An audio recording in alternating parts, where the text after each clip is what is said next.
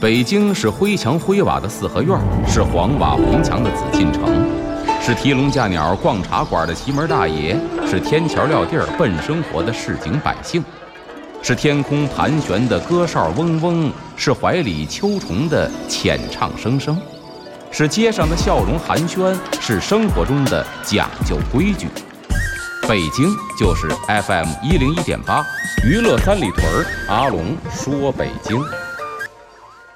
您现在收听到的是《娱乐三里屯之阿龙说北京》，我是王小宁。大家好，我是阿龙。咱们这个暑假呢，基本上已经过完了。哎，这暑假一来的时候啊，是孩子们放假的时候，也是各大景区啊人员爆满的时候，对吧？这旅游旺季一到来，其实有一个事儿不能不说，是什么呢？就是不文明的旅游现象。所以今天呢，咱说一个话题，就是啊，到处的乱写乱画。现在呢，乱写乱画的一般写什么呢？四个字。大家肯定到此一游，对对对，某某到此一游，这特别不文明。但是呢，咱就这个事情啊，说说古代有没有这种事情出现呢？那会儿呢，应该说不叫到此一游，叫什么呢？很多文人墨客呀，他愿意出门啊，在墙上写这个叫题壁诗。嗯，当然比这个到此一游呢，文学性要强一些。但是呢，我们讲这些故事，并不是提倡大家伙儿到哪儿都乱写乱画。咱只追根溯源，说这种现象其实古已有之。我们可以把它叫到此一游，也可以说叫是涂鸦。这个涂鸦在中国历史上其实很长了。说据这个《晋书》记载呢，说这个汉灵帝的时候啊，有一个书法家叫施夷观啊，施呢就是相声演员施圣杰那个施，就是老师那个施。这个施夷官呢是一个书法家，字写的是非常的漂亮。而且有一大喜好，就喜欢呢，在这墙上没事儿去写字去，哎，涂鸦，哎，而且当时呢，人们也喜欢呢看他在墙上写字，说什么？人家是书法家，比您那到此一游写的漂亮多了，人里边真是有艺术性在那儿。他写字在墙上写啊，但是呢，并不是白看。这里边呢有一个非常有意思的故事，说这个施衣官呢，他不光是写字写得好，喜欢喝两口，爱喝酒。但是呢，有一次喝酒到这个酒馆，喝完之后一摸身上，坏了，没带钱。嗯，不结账不让走，怪丢人的，怎么办呢？想了一辙，店家拿笔墨来。店家拖着盘子，笔墨伺候，找一干净墙，唰唰唰，在墙上就写下了几句诗。这是书法家的字啊。嗯，这是呼啦就围成人类了。他不写了，哎，写两句不写了。想让我写全了吗？想，看我写字也掏钱啊。大家伙纷纷把钱掏上 桌子里搁，您接着写，您接着写，唰唰写完之后，呼啦呼啦人围上来，在这看，哎，看不白看呢，得搁钱呢。嗯，施衣官呢，他不看你这个人，就看这钱，数这钱桌子上，哦，又给了点，哦，又给了，一看好，哎，这够酒钱了，行了，散了，散了，散散了吧，把墙上字也咔哧了，这钱您收好了，酒钱。等于是写字，别人看字给钱，把酒钱愣凑齐了。嘿，这在古代的书里边呢，还是有记载的。叫或时不持钱，亦酒家饮，什么意思呢？当时没拿钱，就奔酒家去喝酒去了。因书其壁，因为呢在墙上写了书法了，叫故官者以酬酒，从这个观赏人那儿啊，把这酒钱就筹集来了，叫做付钱足而啊讨钱足而灭之。这酒钱呢凑齐了之后灭之，把这字迹。就咔嚓了哦！就有这么大自信，我不带钱就敢喝酒，为什么？我写字就能挣钱，这个咱不能学。您去写字去，准得罚钱啊！然后呢，魏晋时期啊，类似这个诗衣官这样的提笔诗啊，可以说非常的普遍啊。咱都知道这个东晋书法家王羲之，这大家哎，也有这么一段故事。这王羲之呢，曾经跟他儿子在墙上啊斗字，有这么一段故事。这段故事呢。还很有意思，叫做《临行题壁》。这在哪儿记载呢？唐朝的孙过庭在书谱里边记载了这故事。后世之人写前朝的事情，说这个王羲之啊，有一次呢，这原文记载啊，叫“后羲之往都”。我给大家一边说这原文一边解释什么意思。嗯，他去都城啊，临走之前呢，干嘛呢？叫做临行题壁。临走之前了，在家里边啊，不是外边，在自个儿家院子里边墙上。就提了一首诗，哎，写了一篇文章，写好了之后呢，就走了。走完之后呢，叫子静谧是除之，子是谁呢？他儿子王献之，那也是一个书法大家。一看他爸爸临走前在这墙上写了一首诗，了不得。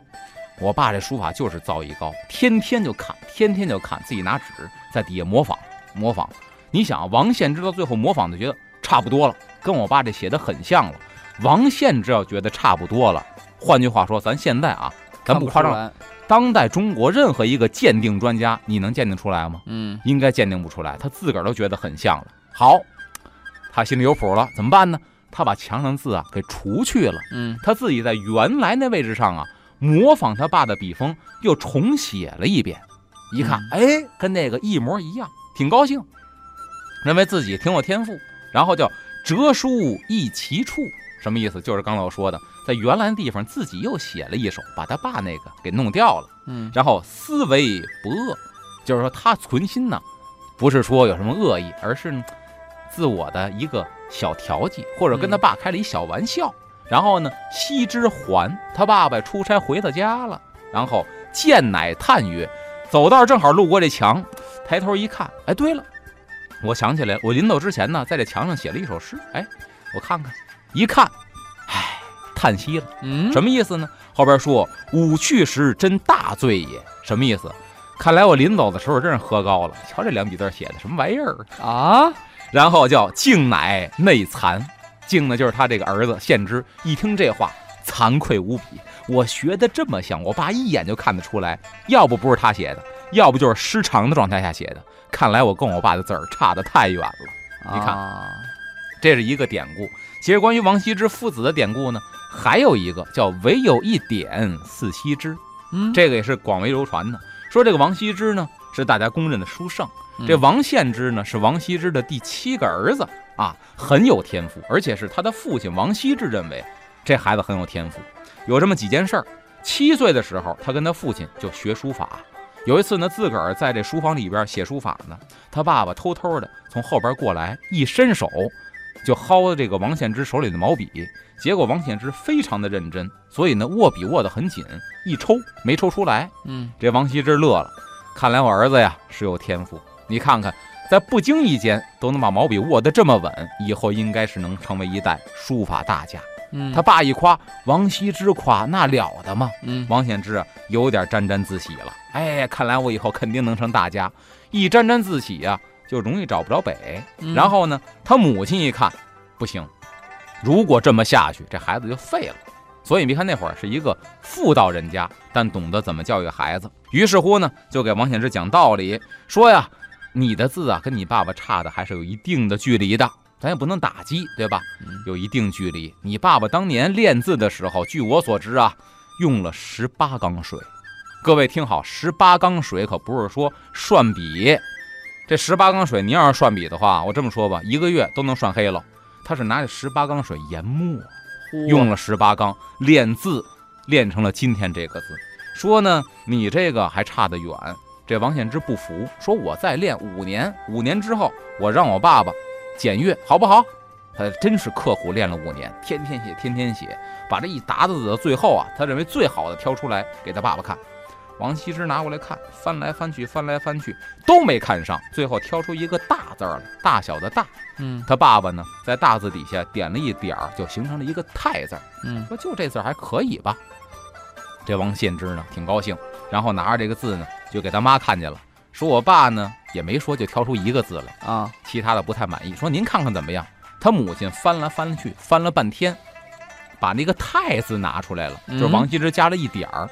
他妈拿着这个字叹息，说一句什么呢？说吾儿用尽三缸水，唯有一点思羲之。嚯，两口子真是心有灵犀。他等知道这一点是王羲之点的。嗯，大家如果说稍微对书法感兴趣，就知道啊。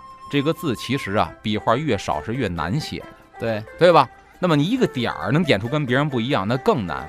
那么王献之的母亲看出来，就这一点是你爸点的，那大字是你写的，这一下王献之彻底服了。当然说了，五儿用尽三缸水，就是你研墨只用了三缸水，所以你写那字儿这一点像王羲之，因为他就是王羲之写的。从此之后，这王献之啊是努力发奋，到最后确实成就了。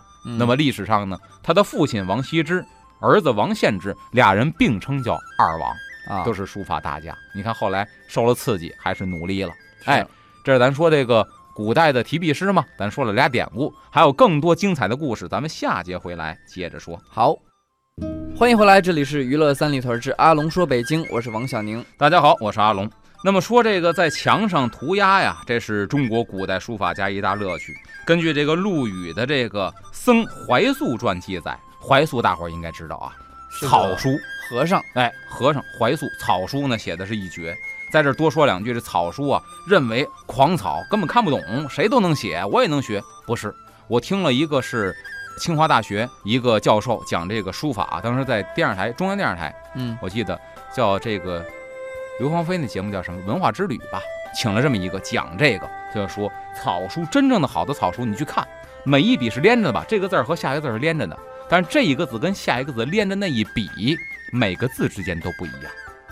啊，每个字之间都不一样，你就看每个字之间连着那一笔都是不一样的。他说，换句话说，写草书这个人在提笔之前，整个这篇文章他都想好怎么运笔了。哦，他说这可了不得。我是外行人，但是嗯因为他那属于是什么呢？浅显易懂的普及性知识，我一听豁然开朗，稍微懂了一点儿，原来不简单，草书并不好写。嗯咱说这个草书，这个怀素说唐代呢，这个僧人书法家怀素每次喝到这个兴头上的时候，都会干嘛呢？叫欲四壁礼墙，衣裳器皿弥不舒之。什么意思？就庙里可遭了殃了。哎，啊这欲四壁礼墙，墙壁外头的，嗯里边的，然后衣裳器皿袍子，嗯，然后那个吃饭的家伙事儿，什么打的木鱼敲的磬，叫迷不熟之。迷是什么意思？通通的。没有不没有不写的。好家伙，这庙里全是字儿，这是说当时这个状况。然后呢，说这个唐末的五代的书法家叫杨凝式，世称呢叫杨少师，这人外号叫杨疯子。他生平唯一的爱好呢就是提笔，只要他进院儿，只要看到这墙是干净的，就必须得写上东西，要不手痒痒。所以呢，历史上对他的记载叫“书其壁尽方罢”。就是写这个墙啊，写的一点空没有，写满喽，方罢，还得罢了。这杨疯子是当时这样的一个人。然后呢，据这个《旧五代史》啊，《杨凝式传》里边记载，说他呀是善于笔札，然后洛川四冠蓝墙粉壁之上，题记带变，什么意思呢？带就是几乎的意思，题这个字几乎把这墙都已经布满了。说到了唐宋时期呢，在这墙上乱写乱画啊，咱不能乱写乱画，你要提笔嘛，这种涂鸦现象几乎就随处可见了。但这个时候啊，这斗诗更出名，成为了提笔诗的一个新潮啊。所以呢，这些提笔诗啊，一般是发生在这个旅途当中，就是到这儿了，我抒发我的情感，我夸夸夸写下一个，然后呢，你看着我写这个景色，你比如王小宁觉得这个不灵，比我差，嗯王小宁写了一个，咱俩开始就斗上了。啊，当然，我不可能再回来跟你斗啊。嗯等第三个人来的时候，一看王宁写的不行，他又写了一首。后世之人一看，哦，同样的景致，四五个人写的诗，咱看看到底谁好，就形成了一个互相比的这么一个风潮。嗯而且来说呢，说这个提壁诗啊，我觉得最有名的得说什么呢？就是《水浒传》里边。嗯，哎，《水浒传》曾经就记载过这么几次提壁诗，而且都是小说里边的转折点。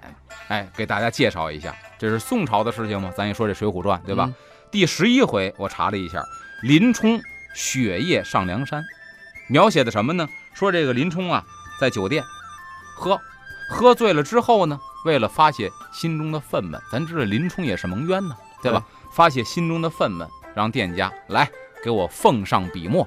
店小二的一看，这惹不起啊！得了，端着盘子上来，笔墨纸砚准备好了。没想到人家没用这个纸，就用笔墨了。然后呢，在墙上就写下了。原文当中，《水浒传》记载什么呢？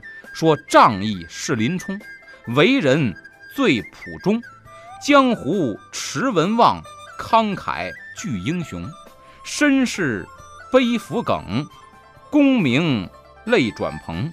他年若得志，威震泰山东。写完这个之后，扬长而去。最终呢，因为这个诗啊，最后结交了一个人叫朱贵。朱贵结交林冲之后，是朱贵引着林冲上的梁山，梁山上多了这么一个豹子头林冲。这都是小说里的转折点。对，那么第二次出现提笔时，我查一下是在第三十九回，叫浔阳楼宋江吟反诗。这个在电视剧里边也体现了。浔阳楼上本身这个宋江在这儿等谁呢？等李逵呢？嗯久等不来，他当时啊觉得没劲，干嘛呢？自己先喝点吧，在浔阳楼上自己就开始喝酒。喝完之后也是喝醉了，哎，也是喝醉了，怎么办呢？在墙上开始创作了，也是找这个店小二的，把这个纸笔给我拿，这个笔墨给我拿来。店小二的一看怎么全这毛病啊，奉上笔墨嗯在墙上写了一首《西江月》。哦这西江月呢是一种这个文体，就是六六七六，词牌名，对，六六七六，六个字六个字，七个字六个字，六个字六个字，七个字六个字，这种格式叫西江月。嗯，写完之后呢，这林冲呢觉得哎不错，看着自己的作品高兴了，用现代话说嗨了喝也喝嗨了宋江，啊！对对，这宋江呢看着自己这个写的西江月啊，嗯，挺高兴，嗨了，喝也喝嗨了，这个玩也玩嗨了。这个原文记载开始手舞足蹈，呵，就是有点控制不住自己了。干嘛呢？又写，接着往下写，写的什么呢？叫心在山东，身在吴，飘蓬江海，漫皆虚。他时若遂凌云志，敢笑黄巢不丈夫。后两句惹娄子了。黄巢是什么？黄巢是唐末的农民起义军首领啊。嗯，就暗示敢笑黄巢不丈夫，你也憋着造反呐。写完之后啊，这哥们儿真是喝高了，后边落款儿叫运城宋江作，把，自个儿名写下来了。后来喝美了之后，他下楼了，错身有一上楼的，是什么呢？上楼的是一个通判，叫黄文炳，正好看见了。换句话说，你正好被这个官府里的给看见了，所以呢，引来了牢狱之灾。这也为后来上灵山埋下了一个伏笔。啊，你看这第二回出现提笔诗，第三回是在《水浒传》里边的第六十一回，是吴用智传玉麒麟。嗯，这章是写的什么呢？说这个吴用啊，就想让这个卢俊义上山上梁山，卢俊义不答应啊，不答应怎么办呢？这吴用有辙，对吧？咱都说军事吴用嘛，智多星啊。星，对，他想一辙干嘛？他假扮这算命先生，古人都信命啊。嗯，他扮这算命先生啊，去吓唬或者引诱这个卢俊义，给他算命。算来算去呢，其实算得准。为什么算得准呢？之前早就摸底了啊所以呢，最后呢说你这个前途是什么样的，我掐指一算，这么着，你呀笔墨伺候，我给你写在墙上，你自个儿慢慢琢磨。又往墙上写，嗯，卢俊一看你之前算的还都不错，对吧？我倒看看你有什么锦言妙句能赠送给我。好，你写吧，在自己家墙上写没关系的。写了，写的是什么呢？芦花丛里一扁舟，这说的水泊梁山呢。嗯，然后呢，俊杰俄从此地游，就是说你早晚呢得投奔梁山。嗯，义士若能知此理，义士啊，如果都能明白这个道理，反攻逃难可无忧。你要是上了梁山，你已经后顾无忧了。描写的是梁山，劝你上梁山，诗句是这个意思，对吧？嗯但是这吴用损在哪儿啊？我再把这诗啊念一遍，大伙儿听听头一个字啊：芦花丛中一扁舟。嗯，俊杰俄从此地游，义士若能知此理，反攻逃难可无忧。卢俊义反，藏头诗，嗯，这一下后来被别人发现卢俊义反，你是百口莫辩，逼得最后没辙，只能上了梁山。哎呀，这是《水浒传》出的三个提笔诗，嗯所以你看在墙上写字有很多历史转折性的时刻。当然了，还有很多其他的一些奇闻异事，咱们下节回来再跟大家一一来说。好，人生不免嬉笑怒骂，得意大可谈笑风生，失意不妨一笑了之。听个笑话，休息一会儿。娱乐三里屯儿，阿龙说北京，马上回来。话说呀，有这么一个穷书生，特别的清贫，家里边很苦。但是呢，这穷书生啊是一读书人，他好面子，所以到哪儿呢不愿意表现出来家里边没钱。说这天早晨呢要吃早点，家里边都没米下锅了，怎么办呢？揪点这个野菜的叶子到锅里头，就熬了一锅这野菜叶子粥。喝完之后呢，就出门了。这天干嘛呢？有一个富户人家呀，邀请他一块儿去赴宴去。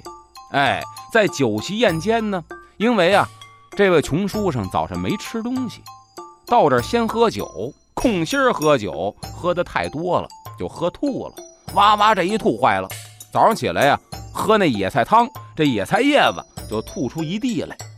他一看这个，瞒不住了，但是呢，怕别人看见笑话，这穷书生啊还真有辙，指着满地这烂菜叶子呀，自己呀还是嘟囔呢：“哎呀，也真是奇怪了，早晨起来喝的是莲子燕窝汤。”没想到小小的几颗莲子，这一上午在肚子里边愣长出荷叶来了。哦，还遮着说呢。欢迎回来，这里是娱乐三里屯之阿龙说北京，我是王小宁。大家好，我是阿龙。咱们接着讲这个古代的提笔诗啊。说在唐代呢，几乎就没有诗人呐说没有在墙上写过字的。因为什么呢？有的学者考察过，说这个《全唐诗》里边。有相当一部分是出自于题壁诗，看来唐朝很多诗人呢，就热衷于在墙上，嗯，写字儿哈。咱们不能说乱写乱画吧，反正现在咱不提倡这个东西。那么，据这个唐朝的史料记载啊，有一本书叫《云溪有意》啊，里边呢说当年这个秭归县令，嗯，湖北秭归县令叫做樊之一，就听说谁要来这儿呢？说这个白居易正在巫山玩呢。说呢可能会路经此地，然后啊知道这白居易啊也有一爱好，在墙上写诗。说白居易这诗可不好得，这字儿也难得，咱怎么着也把它引诱过来呀。说当地有一个神女祠，看来还是一个供神的这么一个神庙。嗯，这县令下旨把这神庙墙给我粉刷一新，而且呢特意在墙上啊先写了一首诗，怎么写的呢？叫苏州次第金才子，行到巫山必有诗。为报高堂神女道，素排云雨后青词。意思是什么呢？大才子来这游玩，必定有很多感慨，想写没地儿写，没关系，把墙给您腾出来了，您这儿写，就是腾出一墙来，引诱白居易在这儿写诗，特意让他在这儿留诗。你看看，当时有这么一种状况。这诗人李白呢，同样也喜欢在墙上写诗。哎，而且呢，有一次啊，他在这个洛阳啊。在洛阳呢，有这么一地方，在这墙上啊，就看到了一首诗。这李白看到这首诗，什么反应呢？大伙儿得知道，李白是什么人？是诗仙诗仙，在当时来说，应该没有人比他写诗更好。但李白看到这首诗，服了。嗯，哎呦，说这诗啊，是惊为天人所作呀，或者是仙人所作，这不一般。能让李白赞赏的人，那得什么样啊？对，而且李白呢，也是一爱才之人，他知道啊，这后边。落款了是谁呢？安徽歙县人许宣平。哎，安徽歙县许宣平，我一定找他去。结果呢，这在东游的途中，这李白还真是去特意拜访，但是呢，没能见到真人，也不是说避而不见，不凑巧人不在家。离开的时候留下了题许宣平安诗，里边写到两句，说我因传舍诗来访真人居。所以你看，他为了一首诗，还特地去找这个作者，也看得出来，李白这个人呢，虽然诗写得好，但也并不是特别自傲的人。看到比他好的人，他也想见见庐山真面目。那么李白死了之后呢，说位于这个安徽马鞍山市这个境内的长江边上一个采石矶附近呢，有李白的墓地。哎，说呢，他这个墓地也成了后世之人的一个涂鸦之地了。所以明代的这个题李白墓这首诗里边说的什么？来的去的写两行，鲁班门前吊大斧，什么意思？就来的去的都喜欢在李白墓那写两句。但是呢，您这个举动是什么呢？叫鲁班门前吊大斧。换句话说呢，叫关公面前耍大刀。你在李白墓那题诗，你不是 你这差远了。但是大家呢有这么一个爱好，而且呢说这个李白到底是怎么死的？我查了一下这个资料，到今天是一个谜。我发现，嗯啊，有的史料记载李白是病死的啊，有的史料记载呢，李白是这个醉致鸡亡，就是喝多了导致疾病突发，然后死了。还一个更传奇的，在古代文人当中广为流传的一个死法，比如元代的新闻房在《唐才子传》里边就明确记载了，说白晚节号黄老。渡牛渚鸡，乘酒捉月，什么意思？坐船，喝酒，喝高了，然后这水里边呢，必然会有一个月亮，对吧？映在天上的，叫做乘酒捉月，跟猴似的，要下海捞月。结果捞这水中月，叫沉水中啊就是捞这水里的月亮，结果掉到水里淹死了。我倒觉我倒宁愿相信这样的一个说法，就更加的浪漫。很多古代文人都相信这个说法，而且呢，在古代的文人生活当中啊，这涂鸦成了生活当中的一部分。比方说，这北宋的文学家有一个石延年，有一次呢，就跟这好朋友啊，一个和尚，法号叫密眼，一块儿到一个叫樊台寺的这么一寺庙，去那亭台楼阁那喝酒。这个菜很丰盛，但是赞助商是谁呢？是当地一个土豪，姓牛啊，但是呢没写是谁，就牛某。牛地主，他有田，他呢就款待这顿饭，人是出资方。嗯，那么呢，酒过三巡，菜过五味，这十爷年呢跟这和尚眯眼就说了，说此情可记，什么意思呢？咱这次聚会应该写点什么给记录下来。啊，说好啊，咱都是大才子，都是文人。于是乎呢，这十爷年呢大笔一挥，在墙上开始写这个事情，谁谁谁在哪儿喝酒，我们经历了什么什么，啊，写的文采非常的好。嗯，这牛某人出钱了。而且难得一见跟这大才子，正好是一提高自己身份的机会啊！就跟石延年说：“哎，那个您能不能把我给捎带上？好歹这顿饭全是我请的客呀。嗯，”石延年也损，嗯，一看，对呀，你掏钱了，不写你不合适。行，我一会儿就写你。唰唰唰唰，接着写，写半天，这牛某看着怎么还没有我呀？没到你呢。接着写，夸夸夸夸，写完都落款了。这牛某急了，怎么还没有我呀？这马上就是你了，啪啪啪写了四个字：牛某捧宴。啊，我写诗的时候，你在旁边捧砚台来的，嗯你这又损吧，但是呢又好玩儿，哎，这是当时的这么一个故事。而且呢，宋代文人呢是继承了唐代文人的这个风格，对这个提笔诗啊兴趣特别浓厚。比如说，曾经任这个殿中侍御史的一个长沙人叫刘次庄，就喜欢呢在这墙上到处乱写乱画。据这个宋代的这个《独醒杂志》里边记载说，刘次庄啊，自幼喜书，常寓于新干。这干呢是赣水，在江西那儿。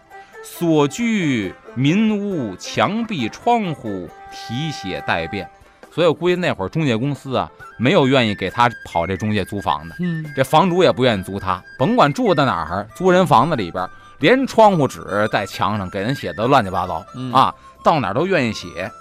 而且呢，咱说这个像刘四庄一样喜欢提笔诗的，有没有说大才子、大文人？这如雷贯耳的有一位，大伙儿肯定知道谁呢？苏东坡。哦，这苏轼也是这么一个喜欢写提笔诗的。这苏轼呢，曾经有这么一首诗，大伙儿一定知道啊，而且这里边还有哲理性在里边。我一说第一句，后三句大伙儿都会背，叫什么呢？横看成岭侧成峰，远近高低各不。同，不识庐山山真真面目，只缘身身在在此此山山中。大伙儿都会背，对吧？这首诗的题目叫什么？可能知道的不多，会背这诗文。告诉您，这题目叫《题西林壁》，也是题壁。嗯，你看这题目就告诉你了。所以你看，这么有名的诗也是题壁。而且呢，咱说了，这题壁诗不一样啊，有文学色彩在里边。但是呢，咱说这个这个到此一游，这没有任何文学性质在里边，嗯这完全是破坏这个景色，破坏甚至说更严重的，你写的地儿不对，只是破坏文物。嗯那咱说这到此一游的老祖宗是谁呢？老祖宗，你要说真是查史料查人吧，不好查。嗯最有名的是谁呢？哎，我一说，大伙儿肯定知道谁呀？孙悟空。《啊，西游记》里边，这孙悟空学会了一个筋斗云十万八千里，跟如来佛较劲去了。说我一个跟头十万八千里，你见过吗？如来佛微微一笑，我什么没见过？十万八千里，你上我手心上来，对吧？嗯你能翻出我手心儿，就算你赢。结果翻完之后，真翻出十万八千里，结果还在如来佛手心里。结果呢，看到如来佛五个大手指头，告诉这是天边的擎天柱吧？嗯哎，他干了两件事儿，在如来佛手指上写着“到此一游”，在手指根底下撒了泡猴尿，嗯，然后回来，如来佛你说你回头看看，一看写着“到此一游”，哟，感情我一跟头翻出去再回来，没出他手心儿，结果如来佛一翻手，五行山下压了五百年，对吧？啊？他老祖宗是孙悟空，当然这是神话传说。那么说到真实的历史，说这个在墙上写字啊，还有很多有意思的趣闻。咱们呢下节回来跟大伙儿接着说。好，欢迎回来，这里是娱乐三里屯之阿龙说北京，我是王小宁。大家好，我是阿龙。你看刚才咱说了，孙悟空应该算是写到此一游的老祖宗了。嗯，但是真实的历史当中啊，写这个提笔诗或者在墙上写字儿啊，这个戏弄人的趣闻也有很多。比如说南朝有一叫刘义庆的，在《世说新语》当中啊记载了一个事儿，说呢当时有不少这个魏晋的这个汉魏的名人呐，他这个在墙上写东西、写字也好啊，还是提笔也好啊，其中呢就有这个吕安提凤戏弄人的这么一个典故。这吕安呢和当时一个名流，大伙儿肯定知道，叫嵇康，这俩人好朋友，嗯都属于那种很不羁的人呢。好朋友，有一次呢，他去这个嵇康家里边拜访，这嵇康不在家，这也应该是寸了吧？但是呢，嵇康的哥哥嵇喜在家呢，就出来迎接，说您找谁呀？说找弟弟，我弟弟不在家。这吕安呢说啊不在家，好了，那我就甭进去了，转身要走，刚走两步又回来了，说我在门上给他写一字儿，他回来一看字儿就知道我来过了，写了一什么字儿呢？写了一个凤凰的凤字儿。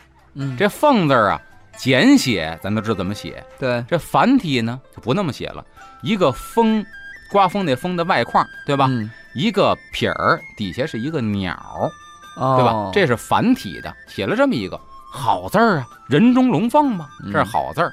结果嵇康回来一看就乐了，告诉说这吕岩白跑一趟，他心里不宣愤，他这会儿逗我玩儿呢。为什么呀？这凤字儿拆开是什么呀？一个风的外框一撇儿单拿出来，平凡的凡，嗯，对吧？然后呢，底下这半部分拿出来是一鸟，什么意思？凡鸟。换句话说呢，不是什么好鸟。一般般，哈哈。所以你看，这逗我玩呢，这是拿这个戏弄人。然后呢，《世说新语》里边啊，还有一个曹娥碑上涂鸦的故事，这个就很有文学性了。嗯曹娥介绍一下啊，这是古代的一个孝女，说她的父亲呢是在这个端午节啊这个观潮的过程当中啊，迎波神被水给卷走了。然后这个曹娥呢，身为闺女，痛不欲生，就沿着这个河边啊开始呼喊。到最后呢，他当时只有十四岁，呼喊了几天几夜，声嘶力竭，人是几度晕厥。最后呢，说父亲的尸首浮了上来，有这么一种说法。嗯另一种说法呢，说他也投河跟父亲而去了，就表现他的孝心。说后来记载这个事情呢，刻了一个曹娥碑。这曹娥碑有记载说，在这个浙江上虞。那么说当时曹娥碑它是记载一个孝女的故事。那么有人呢就在曹娥碑上提了几个字，按说这是破坏文物吧，嗯当然这传成佳话了，提了八个字，叫黄娟幼妇，外孙姬舅。说这是什么意思呢？咱不明白，对吧？有一次曹操啊跟着杨修路过这个地方，曹操一看也不明白，就问这杨修：“这八个字好像谁都不挨谁，这到底怎么回事啊？”这杨修一乐，说：“您不知道啊嗯，我一解释您肯定知道。”曹操说：“你给我解释一下。”说黄娟幼妇，您看看啊，古文记载是什么呢？古文记载黄绢色丝也，黄色的绢那可不是带色儿的丝绸吗？对对吧？色丝，你想啊，一个绞丝儿，一个色，是什么字？一个绞丝，一个是绝，对，绝妙的绝，对吧？幼妇，就黄绢幼妇，这幼妇是什么呢？幼妇就是没长大的女孩，嗯少女，对吧？这少女俩字儿凑在一起是什么字儿？少女俩字是妙，对呀、那么好，前边是绝，后边是妙，俩字出来了，绝妙。黄娟幼妇是绝妙二字。哦然后呢，外孙姬舅，这得给大家详细的解释了。说外孙，外孙是谁生的呀？外孙是外孙是闺女闺女生的才叫外孙子，自个儿儿子的孩子叫孙子，对吧？嗯是闺女生的，所以说呢，这个呢是出自于女子也。那么女子加一块儿是什么字呢？好，对，好字出来了。那么好，鸡臼，这鸡是什么意思呢？捣碎的葱姜蒜叫鸡，臼是什么呢？捣蒜那罐子叫臼。嗯好，那么葱姜蒜是什么味儿的呢？在古代认为这是辛辣之味，嗯对吧？那么这捣蒜的罐子，它就得承接这些辛辣之味啊，嗯它得接受这些辛辣之味，要不怎么捣蒜呢？嗯所以呢，受辛，接受辛辣之味，受辛，这不是现代了，那是古代一种汉字，凑一块儿是什么字呢？可以告诉大家啊，就是一个舌头的舌，一个心，辞海那个辞。啊，所以你看这八个字凑成四个字，就是绝妙妙好词词。哎，曹子一听，哎呦了不得！所以你看，同样是在文物上刻字，人家这个水平。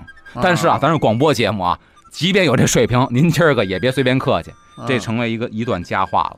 而且呢，卖弄这个好词的，或者说这个提笔诗的呀，拆字玩游戏的还有很多。比方说呢，有一类就是文字游戏叫虫二，这虫二呢，就是说当年有很多这种故事，比如说乾隆啊，旁边跟着和珅纪晓岚，或者刘墉和珅，总得有和珅吧，嗯。对吧？就戏弄他到这个皇家园林玩，看这大牌坊上写着重二，哎，这皇上说什么意思？啊？和珅你知道吗？人家这民间传说和珅一草包啊，呃，虫二不知道，虫二我就知道，哎，蝈蝈蛐蛐虫二这俩老百姓养的好，皇上说你你有溜吗？啊，嗯 那谁，纪晓岚你知道吗？纪晓岚大才子一看重二，和皇上这乃是风月无边。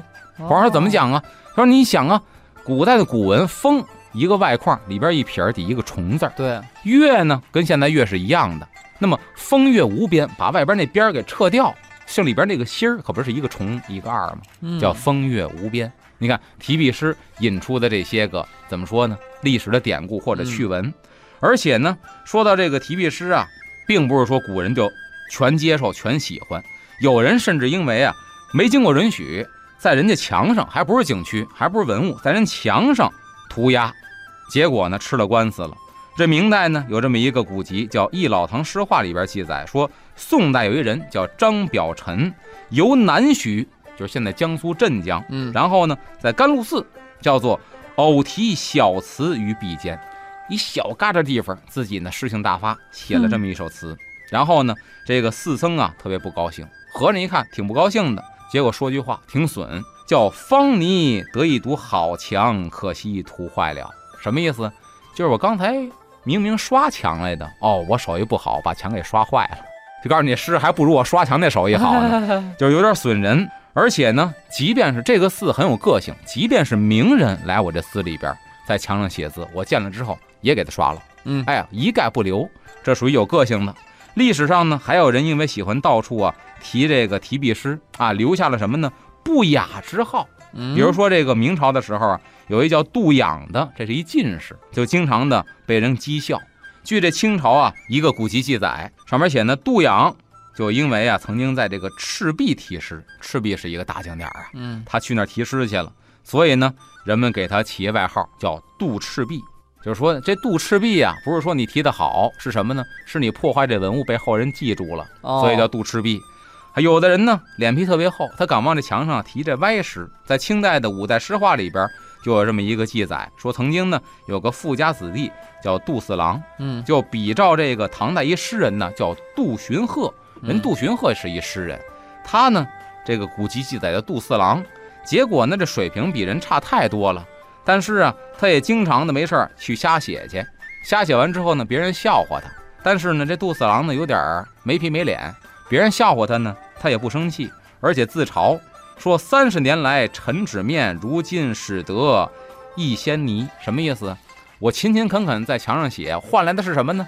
换来的是啪糊上泥，再重新抹上。嗯没关系，我很高兴，对吧？而且这个杜赤壁啊、包括这个杜四郎，这杜四郎呢，不是学人家那个杜荀鹤吗？嗯人叫杜荀鹤，他模仿人家，说我叫什么呀？杜荀什么呀？人叫鹤，给自己起名叫杜荀鸭，烤鸭那个鸭，自己乐此不疲。所以今天咱讲这个呢，只是告诉大家什么呀？古人有这种习俗，但是今人为了保护文物，为了保护景区呀、不要这么干。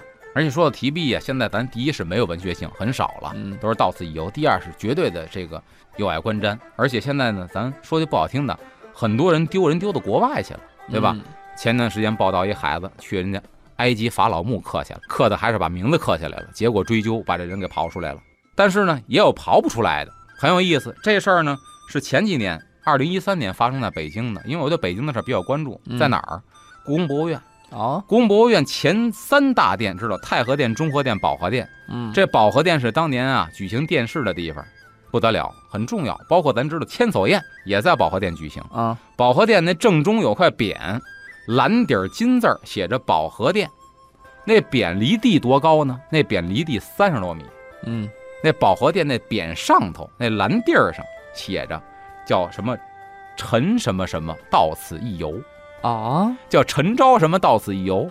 后来专家们架着梯子，架着这那的上去一看，还好不是拿颜料，而且刻的不深，等于是呢稍微这么一掸就能下去，给文物没造成任何的伤害，算是虚惊一场。但直到现在，无论是游客、老百姓、公安部门还是文物部门，没有人知道这哥们儿怎么刻上去的。这边离地三十多米，没有任何的灯头，在房檐上刻上谁谁谁到此一游，把名儿还刻上了。所以故宫博物院专家提这事儿呢，提起来现在也是怎么说呢？又可笑又无奈，不知道怎么刻上去的。说这绝对是一世外高人，别以前是当年皇家的这护卫后裔吧？嗯，所以说呢，咱今天讲的这些个故事啊，咱的根本目的还是提醒大家，出门旅游一定要注意文明，注意环境和文物的保护。对，感谢阿龙带来的本期内容，我们下期节目再见。